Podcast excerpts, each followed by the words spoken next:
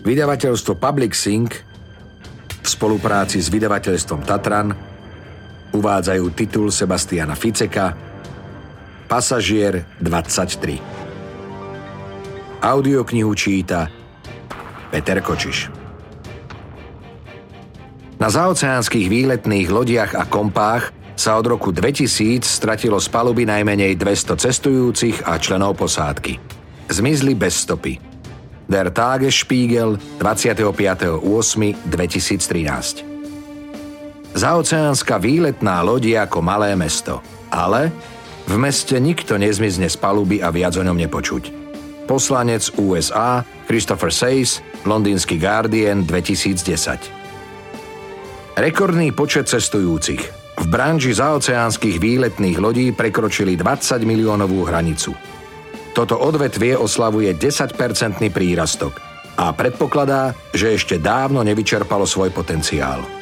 Spiegel Online 11.9.2012 Prolog Ľudská krv 44% hematokrit, 55% plazmy a 100% svinstvo, ktoré z napichnutej žily nekontrolovane vystrekne do priestoru. Doktor, ako sa rád nazýval, hoci nebol promovaný, si opakom ruky utrel čelo. Rozotrel si striekance, čo ho zasiahli a vyzeralo to dosť odporne, ale aspoň mu tekutina netiekla do očí ako minulý rok, keď pri vyšetrení prostitútky sa 6 týždňov strachoval, či sa nenakazil HIV, žltačkou C alebo inou pliagou. Nenávidel, keď veci nešli podľa plánu.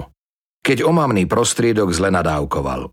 Alebo keď sa vyvolení v poslednej sekunde bránili a vytrhli si kanilu z ramena. Prosím, nie, nie, blabotal jeho klient.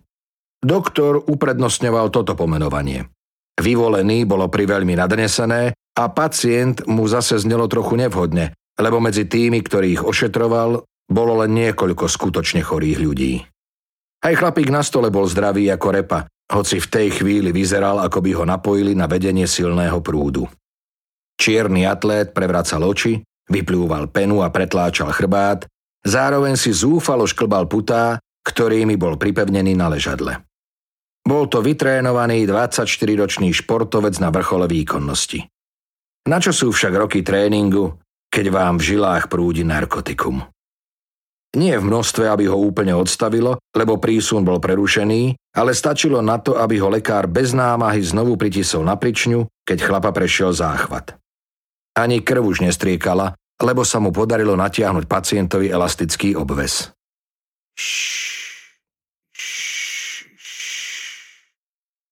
Položil mužovi ruku na čelo, aby sa utíšil. Bolo horúce a pod halogénovým svetlom sa lesklo potom. Čo je to s vami? Mandát otvoril ústa. V zorničkách sa mu myhotal strach. Nezrozumiteľne blabotal. Ja nechcem zom... Ale, ale... Veď sme sa dohodli. Upokojujúco sa usmial doktor. Všetko som pripravil. Teraz krátko pred perfektnou smrťou nemôžete odskočiť. Pozrel cez otvorené dvere do vedľajšej miestnosti, kde stál stolík so skalpelmi a elektrickou frézou na kosti, pripojenou do zásuvky. Nevysvetlil som vám to dosť jasne? Vzdychol si. Samozrejme, že mu to vysvetľoval. Celé hodiny. Stále dokola, ale tento nevďačný chumaj to zrejme nepochopil. Bude to samozrejme veľmi nepríjemné, ale len takto vás môžem nechať zomrieť. Inak to nefunguje. Športovec nariekal. Trhal si popruhy na rukách, ale už nie tak silno. Doktor bol spokojný, omamný prostriedok predsa len účinkoval. Ešte chvíľu a bude môcť začať. Pozrite. Teraz by som to celé mohol prerušiť. Povedal s rukou stále na čele športovca. Potom by však váš svet pozostával len zo strachu a bolesti. Z nepredstaviteľnej bolesti. Černok zažmurkal. Dých sa mu upokojil. Ukázal som vám fotografie aj video. To s vývrtkou a s polovicou oka. Také, čo si by ste predsa nechceli, či? Vzdychal klient, ako by mal v ústach handru, potom sa mu tvár uvoľnila a dýchal pličie. Chápem to ako nesúhlas, povedal doktor a nohou odbrzdil lôžko, aby odviezol klienta do vedľajšej miestnosti. Do operačnej sály. Po tri štvrte hodine doktor skončil prvú a najdôležitejšiu časť procedúry. Už nemal na rukách latexové rukavice ani rúšku na ústach a zelený jednorazový plášť, ktorý sa zavezoval na chrbte ako zvieracia kazajka, hodil do drviča odpadkov. Napriek tomu sa v smokingu a tmavých lakovkách cítil ako v kostýme. V kostýme a pripitý. Nespomínal si kedysi po úspešnej procedúre prvý raz doprial dúšok ostrého. Alebo aj 10 dúškov, ako práve teraz. Do čerta, musí s tým prestať. Aj keď vždy pil až potom, nikdy nie predtým. Napriek tomu ho alkohol robil ľahko vážnym. Mával bláznivé nápady. Napríklad, že vezme so sebou nohu. Zachechtal sa a pozrel na hodinky. Bolo 20 hodín 33 minút. Musí sa poponáhľať, inak nestihne ani hlavný chod. Predjedlo už zmeškal. Skôr ako sa bude môcť venovať perličke, čo bola na jedálnom lístku, musí zlikvidovať biologický odpad. Nepoužité krvné konzervy a pravé predkolenie, ktoré perfektne čisto odpílil pod kolenom. Predkolenie mal zabalené v rozložiteľnom plastovom vrecku. Bolo ťažké, preto ho po chodbe musel niesť v oboch rukách.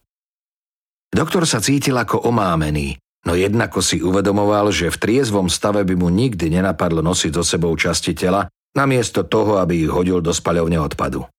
Ale tento klient ho veľmi nahneval a tak sa chcel trochu pobaviť. Veď riziko nebolo veľké. Naozaj nie. Hlásili výstrahu pred búrkou. Keď prekoná kľukaté chodbičky, úzku šachtu, cez ktorú musel prejsť skrčený, chodbu so žltým vetracím potrubím až k nákladnému výťahu, vonku určite nestretne ani živú dušu. Navyše miesto, ktoré si vybral na likvidáciu, nekontrolovala kamera. Možno som pripitý, ale nie som hlupák.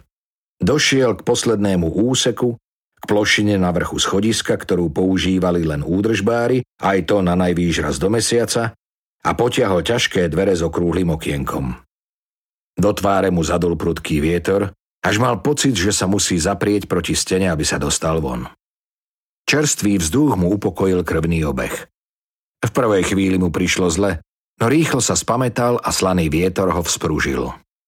Aj teraz sa potácal, na vine však nebol alkohol, ale silné vlnobytie, ktoré v hlbinách sultána nebolo vďaka stabilizátorom také citeľné. S doširoka rozkročenými nohami sa tackal vpred. Nachádzal sa na palube 8,5. Táto plošina existovala z čisto optických dôvodov. Pri pohľade z diaľky pôsobila zadná časť výletnej lode švihácky, podobne ako spoiler na športovom aute. Doktor sa dostal na ľavú stranu kormy a naklonil sa nad zábradlie. Pod ním burácal Indický oceán. Dozadu obrátené reflektory osvetľovali spenené vrcholce vln, čo sa ťahali za loďou. Vlastne chcel ešte čo si povedať, napríklad Hasta la vista, baby, alebo vždy pripravený. Ale nič vtipnému nenapadlo, preto bez jediného slova veľkým oblúkom hodil vrecko s predkolením cez palubu. Teoreticky som z toho mal lepší pocit. Pomyslel si, keď pomaly vytriezvieval. Vietor mu tak hlasno hučal okolo uší, že nepočul náraz, keď vrecko čľuplo do vln 50 metrov pod ním. Počul však hlas za sebou. Čo tu robíte? Prudko sa zvrtol. Osoba, čo ho vyľakala na smrť, nebol dospelý zamestnanec, chvala Bohu, napríklad niekto z bezpečnostnej služby, ale mladé dievča, o nič staršie ako maličká, ktorú spolu s jej rodinou ošetroval pred dvoma rokmi pri západnom pobreží Afriky.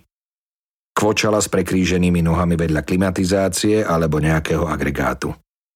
Doktor sa v technike nevyznal tak dobre ako v nožoch. Dievča si nevšimol, lebo bolo malé a naokolo bola tma. Aj teraz, keď upieral zrak do tmy, videl len jej obrysy. Krmím ryby. Povedal spokojný, že mu hlas znel vyrovnanejšie, než sa cítil. Dievča nepredstavovalo fyzickú hrozbu, ale ako svetkyňa mu mohla znepríjemniť život. Je vám zle? opýtala sa. Mala na sebe svetlú sukňu, tmavé pančucháče a vetrovku. Z bezpečnostných dôvodov si dala červenú záchrannú vestu, ktoré boli v každej kajute. Poslušné dievča. Nie, odvetil a uškrnul sa. Je mi dobre. Ako sa voláš? Jeho oči si pomaly zvykali na tmu. Dievča malo vlasy po plecia a trochu odstávajúce uši. To ju však nešpatilo. Naopak. Stavil by sa, že keby ju videl vo svetle, spoznal by v nej mladú ženu, ktorou raz bude. Volám sa Anuk Lamarová. Anuk? To je francúzska zdrobnenina Anny, však? Dievča sa usmialo. Fíha, vy to viete? Viem všeličo. Naozaj? Viete aj prečo tu sedím? Mala vysoký bezočivý hlas, lebo musela prekričať vietor. Maľuješ more, povedal doktor. Pritlačila si kresliaci blok o hruď a uškrnula sa. To bolo ľahké. Čo ešte viete? Že tu nemáš čo robiť a dávno si mala byť v posteli. Kde máš rodičov? Dievča si vzdychlo. Otec nežije. A kde je mama, to neviem. Večer ma často necháva samú v kajute. A ty sa tam nudíš, prikývla. Vracia sa veľmi neskoro a smrdí, stíšila hlas. Podíme alkohole a chrápe. Doktor sa zasmial. Tak je to niekedy s dospelými. Mňa by si mala počuť. Ukázal na blok. Nakreslila si dnes niečo? Kdeže? Pokrútila hlavou. Včera boli krásne hviezdy, ale dnes je úplná tma. A zima? Prikývol doktor. Čo povieš? Pohľadáme tvoju mamu spolu? Anúk mykla plecom. Nevyzerala nadšená, ale súhlasila. Dobre, prečo nie? Stala bez pomoci rúk. Niekedy je v kasíne, povedala. To sa hodí. Prečo? Lebo poznám skratku do kasína. Usmial sa doktor. Vrhol ešte posledný pohľad na more, ktoré bolo na tom mieste také hlboké, že noha športovca zrejme ešte nedopadla na dno. Potom vzal dievča za ruku a viedol ju späť k úschodisku, odkiaľ práve prišiel.